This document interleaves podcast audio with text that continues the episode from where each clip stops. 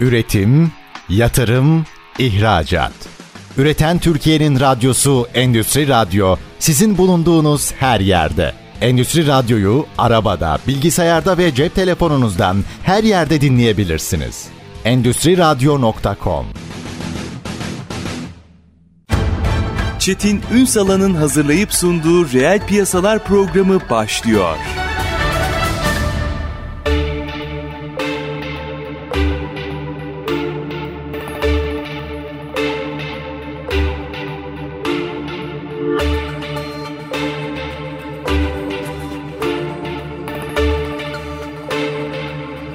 Piyasalardan merhabalar. Türkiye'nin gerçek gündeminde birlikteyiz efendim. Bugün nitelikli ve yaşanabilir şehirler. Herkesin aklındaki, hedefindeki mesele bu değil mi? Bu açıdan baktığınızda işin içerisine teknoloji giriyor, yenilenebilir giriyor, nitelikli inşaat giriyor. Ama toplamda baktığınızda aslında bir kent tasarımı giriyor. Tüm bunları konuşacağız. Çok kıymetli bir konumuz var. TWS Group Company Genel Müdürü Erdem Mustafa Orman. Bugün reel piyasaların konuğu. Sayın Orman hoş geldiniz efendim. Hoş bulduk. Herkesin hedefi bu değil mi? Şimdi dünya bunu konuşuyor. Nitelikli ve yaşanabilir şehirler. Bir kere bunu doğru anlıyor muyuz? Buradan bir başlayalım mı? Bunu aslında doğru şöyle ifade etmek lazım. Bunu iki özellikle bizim ülkemiz için iki ana başlığa paylaştırmakta fayda var. Bunu öncelikli olarak tabii ki bir konumuz şehircilik olunca, konumuz şehir tasarımları olunca hı hı. şehirlerin büyüme ve gelişme stratejilerinin uzun vadeli ve sürdürülebilir olması uzun vadeli olması çok önemli. Yani o günün şartlarına, o anın şartlarına tabir caizse çok bir amiyen olacak biraz yani ranta dönük takım şehirleşme yapılaşmaları değil. Tamamen o şehrin yüzyıllar boyunca belki binlerce yıl sonrası için altyapılarının, yapılaşmalarının sağlam temellere dayandırılan bir planlama çerçevesinde yapılması çok önemli. İkincisi ise yine tabii ki bizim ülkemizin en büyük gerçeği deprem gerçeği. Depreme dayanıklı, depreme dirençli kentler oluşturmak. Aslında depreme dayanıklı yapısal olarak baktığınız zaman dayanım anlamında doğru bir manaya geliyor. Ama depreme dirençli şehirler bu... O kadar kıymetli bir şey söylüyorsunuz ki çünkü biz bu meseleyi hep inşaat gibi algılıyoruz. Değil aslında tüm yapılaşmayla A'dan Z'ye yani bunların yollarıyla, altyapısıyla, su altyapıları, kanalizasyon altyapıları, tüm teknoloji altyapıları her şeyle depreme dirençli yapılar, depreme dirençli şehirler oluşturmamız gerekiyor ki bu aslında İstanbul için özellikle en elzem konulardan bir tanesi. İstanbul'umuzu bu dünya mirası, dünya güzeli şehrimizi bizim çok yakın zamanda kimse tabii bunun bir zamanı Elbette veremiyor ama bir deprem gerçeğiyle yüzleştiği zaman en az zararla atlatacak şekilde şehrimizi depreme dirençli hale getirmemiz gerekir. Yani aslında anladığım kadarıyla sadece elbette binalarımız sağlam olsun. Onda bir şeyimiz yok. Onu yapmamız lazım zaten. Ama onun dışında işte lokasyon, ulaştırma, toplanma yerleri şudur budur neyse biz de birazdan sizden rica edeceğim o detayları. Bütün bunların toplamında aslında bir kent tasarımı çıkıyor galiba. Bizim gerçekten kentsel dönüşüm dediğimiz şeyin bu olması lazım sanıyorum. Zaten kentsel tasarım dediğimiz zaman aslında bu ana manada şöyle bir şey. Tabii ki birincisi yapılaşma, yapılaşmalar, kont yapılaşmaları, ticari yapılaşmalar, sosyal ve kamusal yapılaşmalar, altyapı yapılaşmaları. İşte köprülerimiz var, işte yollarımız var. Bunlar bir tür yapılaşma. Bunların hepsinin ve yeşil alan, yeşil alanlar, parklar, insanların nefes alabileceği yerler. Bunların her hepsinin belli bir denge çerçevesinde bir şehir planlamacılarının uzmanlığı ve şehir planlamacılarının ciddi çalışmaların neticesinde oluşturulması gerekiyor. Çok Örnek diyelim mi? Ee, siz dünyadan da çünkü yani iş yaptığınız için çok rahat. Mesela dünyada bununla ilgili evet bakın bu doğru bir kent tasarımıdır diyebileceğimiz örneklerle biraz açabilir misiniz konuyu? Metropol olarak baktığımız zaman metropoller olarak dünyada hı hı. belli başlı metropoller var. Bir Londra, bir Paris. Bunlara baktığınız zaman konut yapılaşmaları, geçmişten gelen eski yapıların korunması ama bunların bir şekilde de tabii ki onlarda bir deprem gerçeği yok. Bizimki gibi bir deprem riski söz konusu değil. Şeyde, Amerika'da var Amerika'da mesela. var. Ee, işte Los Angeles Hı-hı. en büyük fay hatlarından Biri. San Andreas fayının geçtiği bölge Los Angeles bölgesi. Hani oraların mesela yapılaşmalarının tüm şehir planlamalarının hepsinin depreme dayanıklı şekilde oluşturulduğunu görüyoruz o bölgelerde de. Ancak maalesef ki bizim ülkemizde ve bizim şehirlerimizde biraz daha bu iş çok geçmiş yıllardan, 60'lı 70'li yıllardan işte büyük şehirlerin özellikle İstanbul'un aldığı göçler sonrasında bir gece kondulaşma, plansız yapılaşma, plansız mahalleleşme ve hatta bir ilerisi İstanbul'un içinde küçük şehirler oluşması. Bunların hepsi bizim şu an en büyük problemimiz olarak karşımıza çıkan ve gelecek zamanda da deprem konusunda bir gerçekle yüzleştiğimiz zaman en büyük problemleri ve sıkıntıları yaşayacağımız konuların başında geliyor. İşi şimdi bir kere şu deprem meselesine üzerinde biraz duralım istiyorum. Çünkü Ondan sonra aslında bu deprem olmasa bile yepyeni bir ekonomi kentler üzerinden gidiyor. Burada da tasarımı çok önemli. Onu da ayrıca açmak istiyorum ama ilk önce şu deprem meselesini bir tamamlayalım isterim. Bugün karar verdiğimizde aslında dönüşüme nereden başlamamız lazım o zaman? Biz hep binalarla başlıyoruz da sanki sözlerinizden daha büyük bir resim oluşması gerekiyor gibi geliyor. Aslında bir yani afet sonrasında bizim birinci derecede ayakta kalması gereken gerektiğini düşündüğümüz yapılarımız kamu binalarımız. Bunlar hı hı. işte yönetim binaları, hastaneler, okullar. Çünkü bu tip yapılar özellikle hastaneler oluşabilecek işte yaralanmalar sonrasında tedavi görecek olan vatandaşlarımız için gerekli olacak. Okullar barınmalar için geçici süre olsa da ihtiyaç olacak. Göçme konusunda yıkılan binalardan bir şekilde yıkılan orada operasyon yapılacak. Yani, yani sakinlerin hani konu, şey yapabilecekleri, belli bir süre yaşayabilecekleri, barınabilecekleri yer olarak Dolayısıyla zaten e, bizim şartnamelerimizde ve bizim prosedürlerimizde bu tip binalar yap, önem katsayısı diye adlandırılan tasarım yapılırken, taşıyıcı sistemlerin tasarım yapılırken bir takım katsayılarla bunlar arttırılarak depreme daha da herhangi bir risk oluşturmayacak şekilde inşa edildikleri için özellikle 99 depremi, 99 Marmara depremi sonrasında, Gölcük depremleri sonrasında bu konuda ciddi bir çalışma yapıldı. Kimi zaman yeniden yeni yapılar yapıldı yeni hastaneler, bunların bazıları güçlendirmeleri yapıldı. yapıldı. Bu konuda zaten biz 99'dan beri yani özellikle işte 2000'li yılların başından beri bugüne kadar bu yapıların daha ileride sürdürülebilir olarak bir deprem sonrasında kullanılabilecek şekilde güçlendirilmesi konusunda çalışmalar yaptık devletimiz olarak. Tabii ki bunun ikinci kısmı genel Bireyler popülasyonun yaşadığı bireylerin ikamet ettikleri, bireylerin yaşadıkları konut yapıları. Konut yapıları tabii ki bugün şöyle söyleyelim 2013 özellikle 2013-2014 yıllarında çok ciddi bir kentsel dönüşüm projeleri ortaya çıktı. Hmm, evet. Ama o kadar apar topar ve o kadar alelacele yapılan e, çalışmalar oldu ki bizim karşımıza hakikaten şehircilik anlamında bazı noktalarda inanılmaz derecede çirkin, o bölgenin kaldıramayacağı şekilde bir popülasyon yoğunluğuna sebep olacak bir takım bölgelerin oluşmasına sebep oldu. Yani aslında yeni gece kondular olmuş oldu. Yani o binaların yeni modern gece lüks kondular, gözükmesi, evet. hatta depreme karşı dayanıklı olması kent tasarımı açısından durumu değiştirmiyor. Kesinlikle öyle. Belki yapısal olarak sağlam binalar oluştu ama bu sefer de şehircilik manasında hmm, bir takım doğru. çirkin yapılar. Çirkin demeyelim. Bu tabii göreceli bir konu çirkinlik, güzellik. Yani, Altyapıya uygun değil, olmayan. Gibi. Yani o kadar yoğun bir yapılaşmanın yanında o yapılaşmanın popülasyonu kaldırmayacak kadar küçük dar yollar, o yapılaşmayı kaldırmayacak altyapılar bunlar hiçbir tanesi masaya konmadan hiçbir tanesi genel perspektifte çok büyük ölçekte değerlendirilmeden bu yapılar meydana geldi, yapıldı. Umarım ilerleyen zamanlarda daha farklı bir takım çalışmalarla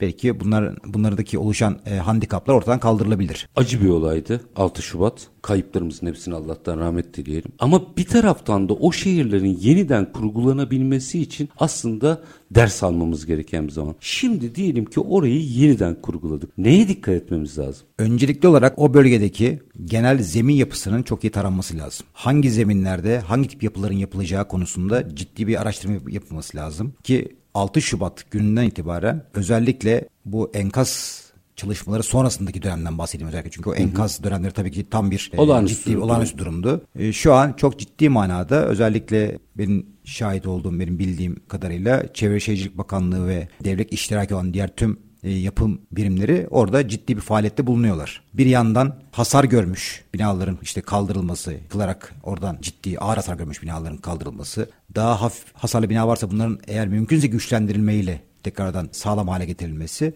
ve de bu büyük yıkım sonucunda oluşan alanlara tekrardan yeni konut ve diğer yapıların planlanarak inşa edilmesi süreçleri şu an hızla devam ediyor. Şöyle ki tabii ki bunlar yapılırken o bölgedeki deprem yıkıcılığın en büyük sebebi tabii ki oradaki oluşan depremin büyüklüğü ve süresi çok ciddi yani ve kırılan fay çok uzunluğu çok büyük deprem. Yani bu e, çok e, aşina olunan büyük deprem değil. Yani dünyadaki belki de oluşan en büyük depremlerden bir tanesiydi orada 12, oluşan deprem. 11 12 ili çevreleyen bir işti. Aynen. Dolayısıyla bugün tamamen oradaki zemin, en büyük yıkıma sebep olan şey o bölgenin zemin yapısı. Yani daha çok tarımsal zeminlere şehir kurulmaları, şehir yani ovalara herkes ister böyle ovalarda şehirciler oluşsun, şey oluşsun. Hani Ama tarih derken, boyunca bakalım hep dağlara doğru kurmuşlardır evleri aslında. Evet.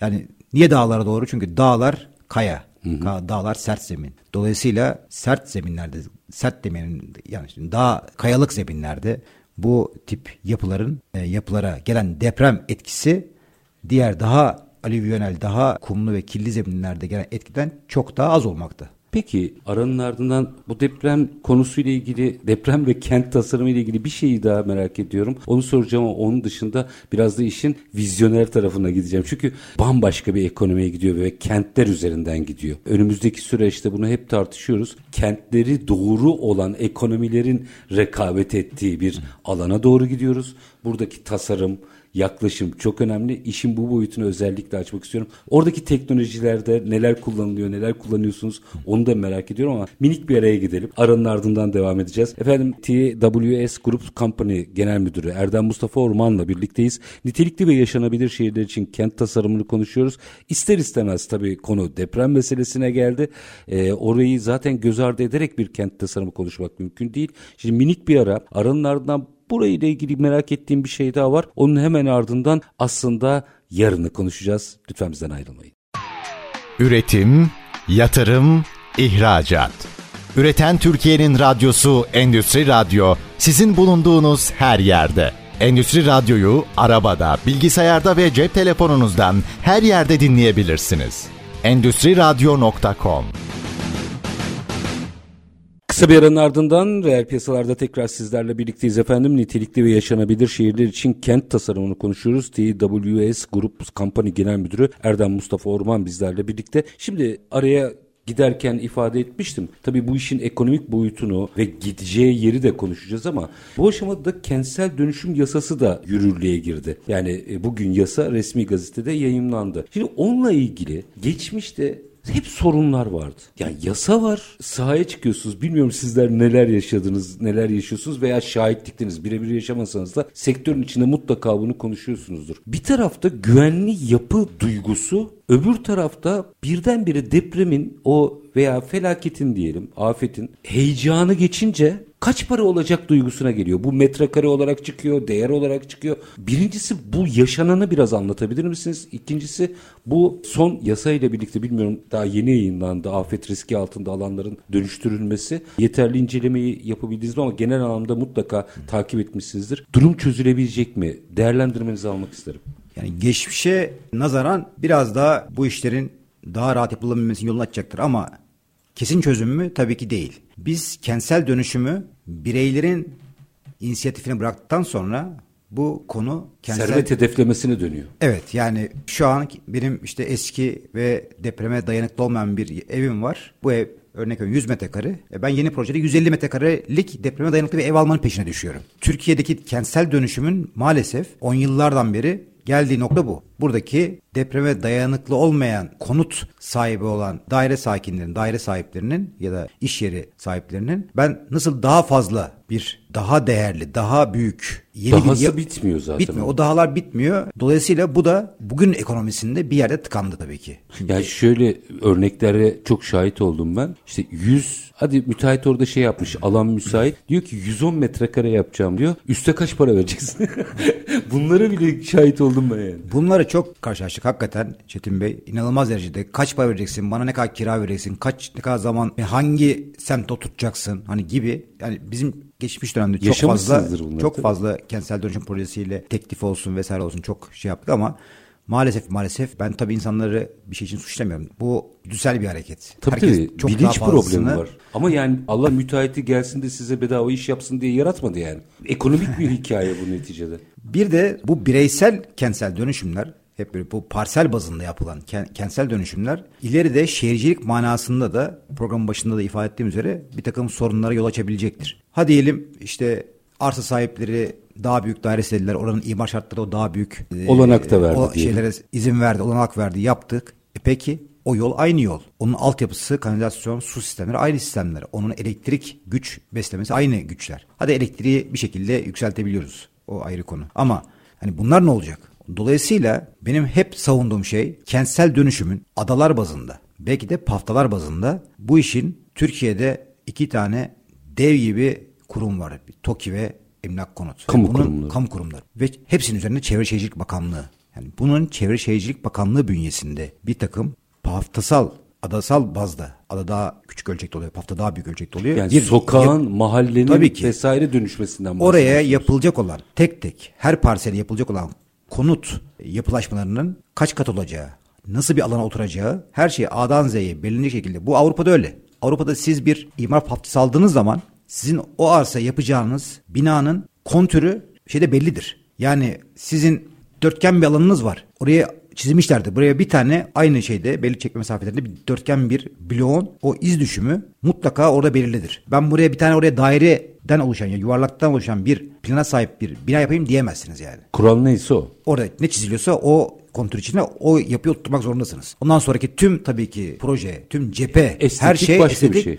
O da yine Ha, oradaki cephe o da hepsi tabii. yine orada İçte serbestsiniz kurullarının- galiba değil mi? İşte Yani tabii. İçte ince inşaatta herkes zevkine Tabii. göre yapabiliyor. O malzeme konusu ama şehri ilgilendiren binanın yapısı, kat yüksekliği ve cephe yapısı bu estetik kurulları tarafından değerlendirilir. Evet sen bu projende bu cephe yapabilirsin diye de onay veriyorlar. Yurt dışında sistem bu şekilde. O yüzden gittiğimizde böyle her yer jilet gibi insana bir huzur verir. Kesinlikle öyle. Değil Tek mi? böyle baktığınız zaman böyle bir mahalleye gittiğiniz zaman bu yurt dışındaki bir şehirdeki şehir içindeki bu eskiden tarih zamandan gelen yani geçmiş tarihten gelen eski binalar değil. Yeni yapılaşmalara gittiğiniz zaman baktığınız zaman hepsi bir kalem gibi belli bir standartta bir belli şartnamelere sahip cepheleri birbirini böyle takip eden yapıları birbirini takip eden kat sayıları birbirini takip eden birisinin cephesi yola işte 2 metre diğerinin 3 metre böyle zikzak çizen yapılar değil tamamen çok böyle kalemi çizilmiş gibi şehirler görürsünüz. Bu banyolarında da bu şekilde bu yapıların. Onların da kendi özgü yapısı vardır diyorsunuz. Oraya uygun Oraya uygun. yapacaksınız. Oranın estetik kurulları, oranın imar müdürleri vesaireleri hepsi bunların karar veren mercilerdir. Almanya'da imar müdürünün bakın bir belediyenin bir şöyle söyleyeyim bir ilçe belediyesi diyelim. İlçe belediyesi imar müdürünün yetkisi ve forsu belediye başkanından daha fazla. Şöyle daha fazla yani. Çünkü oranın kim- nizamını Tabii. sağlıyor değil mi? Evet. Oraya her türlü o şehirleşme ile ilgili tüm kararları kendi heyetiyle beraber verdikleri için ve ona uygun olarak projelere onay verdikleri için orada hani bizdeki gibi de bizde başkan vardı ve hani onun altında işte başkan yardımcıları, işte imar müdürleri, diğer yapı kontrol müdürleri vesaire gibi hani bir alt şeyde devam eder. Ama orada imar müdürünle hatta şöyle imar müdüründen randevu olup da il- iletişim kurabilmek belediye başkanından daha zordur. Çünkü o hassasiyet Evet, e, çok var hassaslar orada o konuda. tabii. Ya bizde tabii insan üzüldüğü şeyler oluyor. Yani baktığınızda İstanbul desek dünyanın her yerinde bir silüet vardır. Evet. Biz çocukluğumuzda biliriz ki işte Boğaz, Kız Kulesi, camiler vesaire. Şimdi gökdelenlerden camiler aşağıda kaldı. Yani Aynen. silüet bozuldu ve herkes rahatsız bundan. Herkes ama istisnasız herkes rahatsız. Bunun bir planlaması olmaz. Kent tasarımı dediğimiz şey tam da bu değil mi? Kesinlikle bu. Ama konuda da yine teşekkür etmek gerekir ki İstanbul Büyükşehir Belediyesi'nde bir süliyet heyeti var. Yani siz yüksek katlı bina yapmak üzere bir proje oluşturduğunuz zaman o yüksek katlı binanızın tüm süliyetinin İstanbul'un genel çevresinin nasıl etkileriyle ilgili olaraktan denizlerden, boğazdan ve bir takım açılardan taraflarını çekip projenize koymanız gerekiyor. Hı, güzel olmuş bu. Evet bu şöyle söyleyeyim yani 10 yıl öncesinden beri olan bir durum. Yani 10 belki daha fazladır yani bu süliyet raporu isteniyor şeyde yüksek katlı bina yapıyorsanız. Ama tabii şu an nedir? Biz yüksek katlı bina şeyine karşıyız. Yeni çıkan trendimiz bu. Artık yüksek katlı yapılara çok izin vermeme konusunda bir eğilimimiz var. Tabii ki bundaki en büyük etki deprem etkisidir. Ama bir bina tasarım olarak, mühendislik hizmeti olarak A'dan Z'ye uygun olarak inşa edildiği sürece depreme dayanıklı olur. Bu hangi şartnameye bağlı olduğu önemli değil. Yani en son şartname bundan bir önceki şartname arasında insanlar diyor ki işte 2019 yüksek yapılar yönetmeye çıktı. E bizim işte yapımız 2016'da yapıldı. Acaba yüksek yapılar yönetmene uygun mu? Bu aynen ben de şu örneği veriyorum. Sizin bir arabanız var, bir aracınız var. Sizin aracınız 2016'daki işte çarpışma testlerindeki en yüksek yıldız değerini almış diyelim. E ondan sonra diyorlar ki 2019'da yeni bir teste yeni bir şey koyduk. Bir kısas daha koyduk.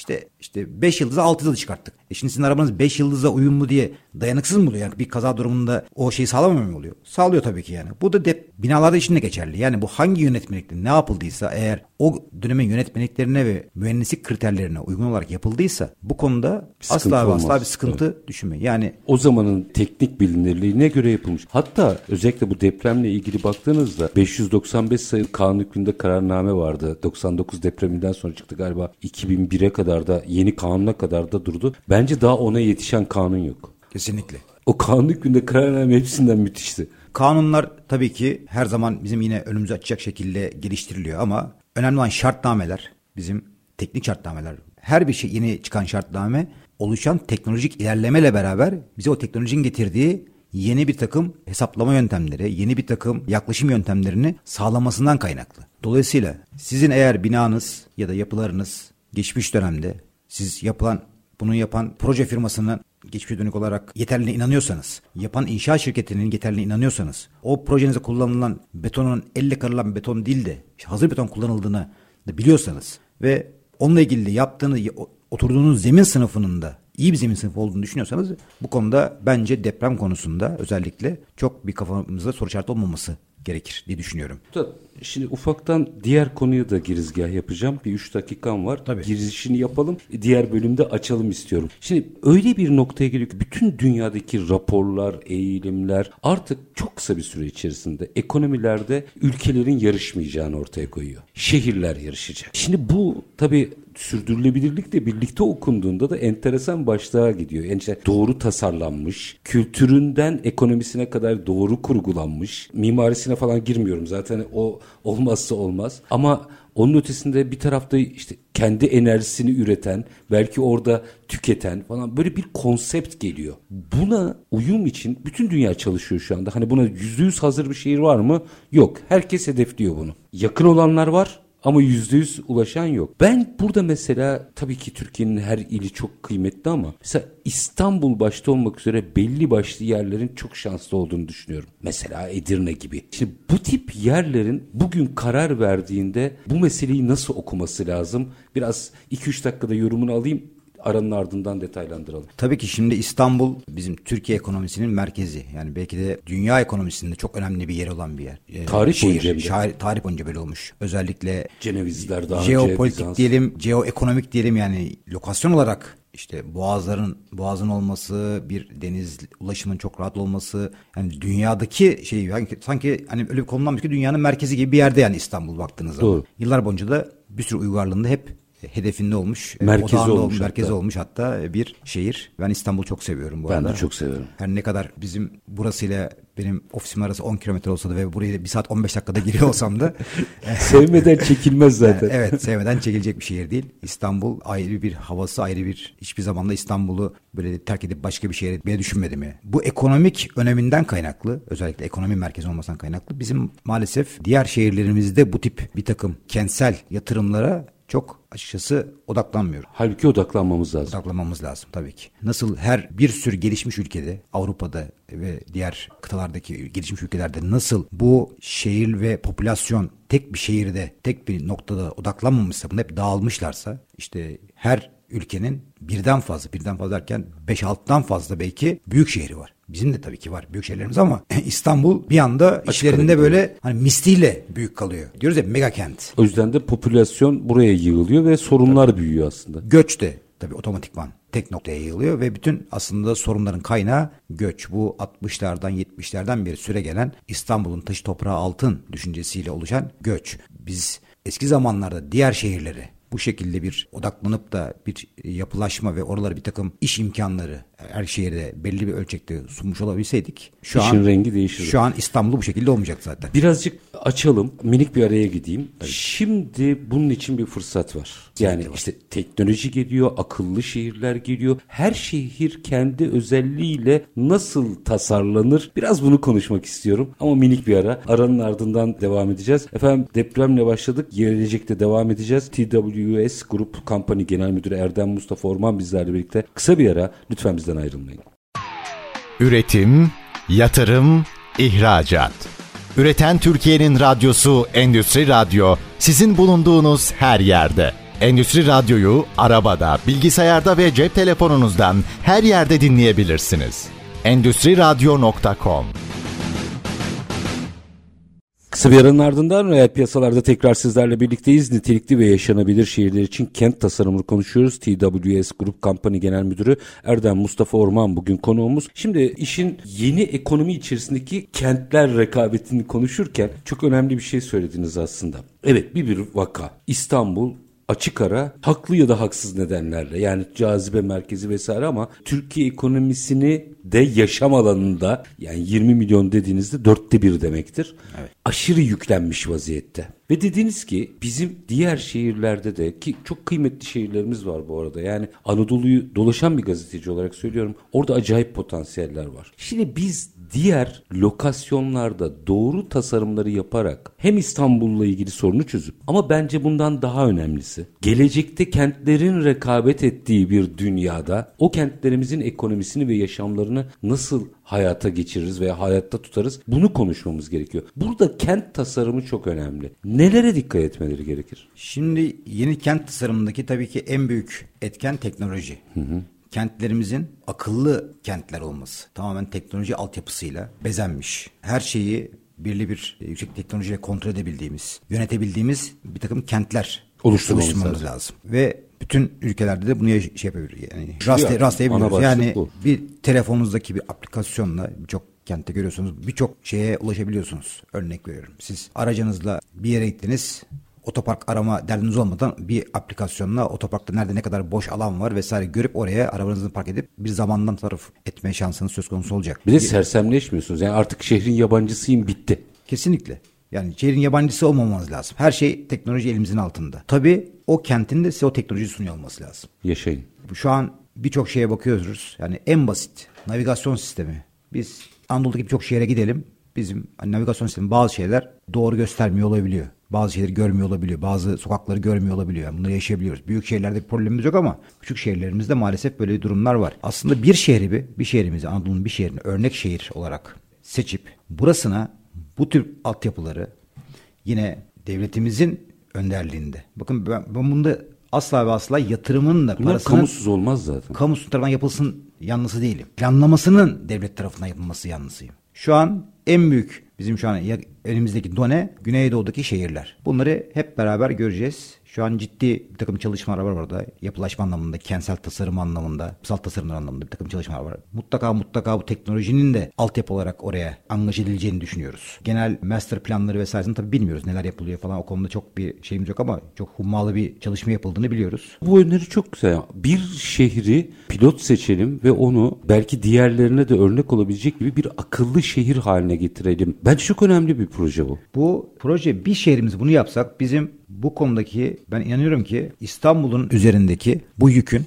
bu hem e, göç yükü olsun hem de şu an İstanbul aslında baktığınız zaman yüz ölçüm olarak Türkiye'nin en küçük yüz ölçümüne sahip tabii, tabii. illerinden bir tanesi. Bayramda tanesi. falan yollar boş olduğunda İstanbul'un bir yakasından bir yakasına çok kısa sürede gidiyorsunuz. Aynen. Yani buradan yani atıyorum bizim yakadan Anadolu yakasından Beylikdüzü'ne bir bakmışsınız böyle bir 25-30 dakikada gitmişsiniz. Yani yarım kadardır. saatte bir şey oluyorsunuz bomboşken. O yüzden bu yükü azaltma anlamında bu tip önce bir şehirle başlayıp ondan sonra birkaç şehire bunu yansıtabilirsek otomatik banda İstanbul üzerindeki bu özellikle o şehirlerden almış olan göçleri tekrardan geri göç olarak yansıtma ve orada tabii ki bu sadece bir şehri şehir plancılığı anlamında değil de iş imkanları olarak da belli tabii. bir şey getirmek lazım. Bir takım... SimCity vardı hatırlar mısınız? Hatırlar, hatırlarım tabii ki. Hepimiz oynardık. Yani orada yaptığımızı aslında uygulamada yapmamız gerekiyor. Evet yani orada aslında çok basit takım örnekler bizim hani kendimiz bile bir oyun nihayetinde bu. Hani görebiliyoruz orada bir bize bir çığır açabiliyor bazı işte düşünceler. Konutları yapardınız eğer fabrika yoksa veya iş imkanı yoksa insanlar gelmezdi. Gelmediği için vergi toplayamazdınız. yatırım yapamazdınız. Çok basit aslında yani matematik. Kesinlikle. Olayı küçümsemek anlamda söylemiyorum. İşin uzmanlarının yapması gerekiyor zaten. Onda hani yanlış anlamalara mal vermem de hani düz mantık bir vatandaşın bile oyun oynarken görebileceği gerçeklerden, realitelerden bahsediyoruz. Bunları tabii ki yılların getirdiği tecrübe. Doğru şehir, uygulama önemli burada tabii. Hani şehir plancılığı diye bir bizim bir bilim var nihayetinde. Bir mimarlık fakültelerine Ve müthiş bağlı. işler yapıyorlar. Ben zaman zaman takip ederim işlerini. İşlerin işte hani 1 bölü 1 milyon ölçekten başlayarak 1 bölü 200 bin sonra da kademe kademe en son 1 bölü 1000 ölçeğe kadar şehir planlamaları, mahalle planlamaları yapılaraktan çok ciddi manada şey oluşturulabilir. Bir şehir planı oluşturulabilir. Ve bunu için, bir örnek yapmamız lazım diyorsunuz evet, Türkiye'de. Olması lazım. Ee, yani aslında tabii her il bence buna çok müsait. Ama mesela hep gönlümden ya Edirne ya Gaziantep falan geçiyor. Yani oranın dokusu da rahatlıkla bunları uygulamaya, akıllı kentler olmaya müsait. Her il çok değerli. Silikon Vadisi ise aklıma Eskişehir geliyor vesaire. Yani evet. her ille ilgili kafada bir şey var ama burada bir sorun var. Kent tasarımı ile ilgili size bunu sormak istiyorum. Bir şehre hafta sonunda Bursa'ya gideceğim. Gittiğinizde işte Hazirum'la oturuyorsunuz, konuşuyorsunuz. Herkes şehrini anlatırken duruma göre mesela turizm konuşuyorsanız Antalya gibi olmak istiyor. Ekonomi konuşuyorsunuz İstanbul gibi olmak istiyor. Üretim konuşuyorsunuz Kocaeli gibi olmak istiyor falan. İlk önce bir kenti tasarlarken kentin karakteristiğini konuşmak gerekmiyor mu hocam? Kesinlikle öyle. Şundan dolayı örnek Bursa verdiniz. Bursa çok ciddi olarak tarımla çünkü Marmara bölgesinin TİGEM'i incelemeye gideceğim zaten hafta sonu. en verimli topraklarına sahip şehri. Bursa yani inanılmaz. Yani oradan çıkan ürünler de çok kaliteli oluyor ve bunun yüzde doksanı hepsi ihraç ediliyor. Hı hı. Dolayısıyla orasının bir tarım kimliğiyle beraber bir şehir planlamasına dönüştürülüp böyle programın başında konuştuğumuz gibi bu bizim öncelikli olarak şu rantçı yapıdan bir kafamızı kurtarmamız lazım. Yaşayın. Yani bu kafamız öyle çalışıyor. Ondan bir kurtulmamız lazım. Bunu yani orası tarımla özdeşleşmişse onunla beraber bezeşmiş bir şehir yapılaşması. Tarım, tarıma entegre, sanayi vesaire Tabii. vesaire. Vesaire tabii ki. Yani bunlar işte ne derler orada üretilen işte sebze meyvenin üretim prosesleri bunların diğer yan ürünler için yapılan bir takım ürünlerin üretim testleri gibi gibi yani. Bunlar sayısı arttırılabilir. Örnek arttırılabilir. arttırılabilir. Bir sürü şey yapılabilir. Hani bu tarzda bir şeyle orasının da demografik yapısına ve ekonomik popülasyona uygun bir şekilde bir takım yatırımlarla bir takım şehirleşme yapılabilir ve buna uygun da o bölgenin yapısına uygun yapılaşmalar Yine böyle gökdelenleri dikelim işte buraya yüksek yapı yapalım işte namımız yürüsün tarzında değil de. Ya üstad şeyi vardır. Hadi Bursa'dan laf açıldı Bursa'dan devam edelim. Mesela Bursa'da otomotiv endüstrisi vardır. Hiç tesadüf değil. Profesör Doktor Önder Küçükerman'ın bu otomotiv ile ilgili bir tarihi çalışması oldu. Bakıyorsunuz tarih boyunca mesela at arabacıları orada. Yani o kültürü galiba yarına taşırken akıllı şehirler ve kentler tasarlamak gerekiyor. Evet. O geçmişten gelen kültürü devam ettirmek o o şehrin sürdürülebilirliği açısından en önemli konulardan bir tanesi. Bu hem kültür olarak geçmiş taşımak hem de tarihi mirası taşımak önemli. Yani onu da korumak bizim için çok önemli. Siz dünyada da iş yapıyorsunuz, Türkiye'de de iş yapıyorsunuz. Evet. bir 3-4 dakikada bir mukayese yapabilir misiniz? Neyimiz fazla, neyimiz eksik? Neyimiz avantajlı, neyimizi düzeltmemiz lazım? Bir 3 dakikada minik bir değerlendirme olarak veda etmek isterim. Kent tasarımı veya kentçilik özelinde tabii. Bizim eksik olduğumuz en büyük konu bizim kent tasarımları demeyelim. Bu kent tasarımlarına oluşan planlamalar sonucunda yapılan yapılaşmaların denetlenmesi ve de bunların uygulanması esnasında çok fazla bu konuda deneyimli personelle çalışmıyor olmamız. Yani hmm. kamuda özellikle. Bu her konu için geçerli olduğu gibi nasıl doktor, hekim olduğunuz zaman bir uzmanlık almanız için bir sınavdan geçmeniz gerekiyor. Belli bir sürede pratisyen olmanız gerekiyor. Bu teknik konularda da böyle olması gerekir. Yani tekniğin bir, tusu yani. Tekniğin tusu olması gerekir. Eğer inşaat mühendisiyseniz bir siz bir kamuda bir kontrol mühendisi olarak çalışıyor olabilmeniz için ya da yapı denetim firmasında bir çalışıyor olabilmeniz için sizin TUS sahibi olan bir mühendis olmanız gerekir. Bir mimari projeye imza atabiliyor olmanız için bu dünyanın her yerinde böyledir. Bizde okuldan mezun olan herkes proje imza atabilir. Tecrübesi önemli değil. Hangi okuldan Meseleyi mezun olduğu önemli değil. çıkarmak lazım zaten diyorsunuz. Dolayısıyla hani sizin önünüze gelen bir projeyi o projeyi o ya da genel olarak büyük bir ölçekteki şehir projesini incelerken çünkü bunu en son ayağı belediye ayağında mesela yani Tabii. planlamalarda da öyle. En son belediyenin yaptığı planlamalarla yapılaşma aşamasına geçilebiliyor. Bunları bile incelerken burada bu şehrin bu kültürel şeyine uygun mu? Bu şehrin yapısına uygun mu? Şehrin geleceğine dönük olarak böyle bir planlama uygun mu? Bunu görüp algılayabilecek tecrübeye sahip teknik ve idari personelin olması çok önemli. Yani kriter sadece binanın sağlam olması. Bina Değil. zaten sağlam olmak zorunda. Olmak zorunda.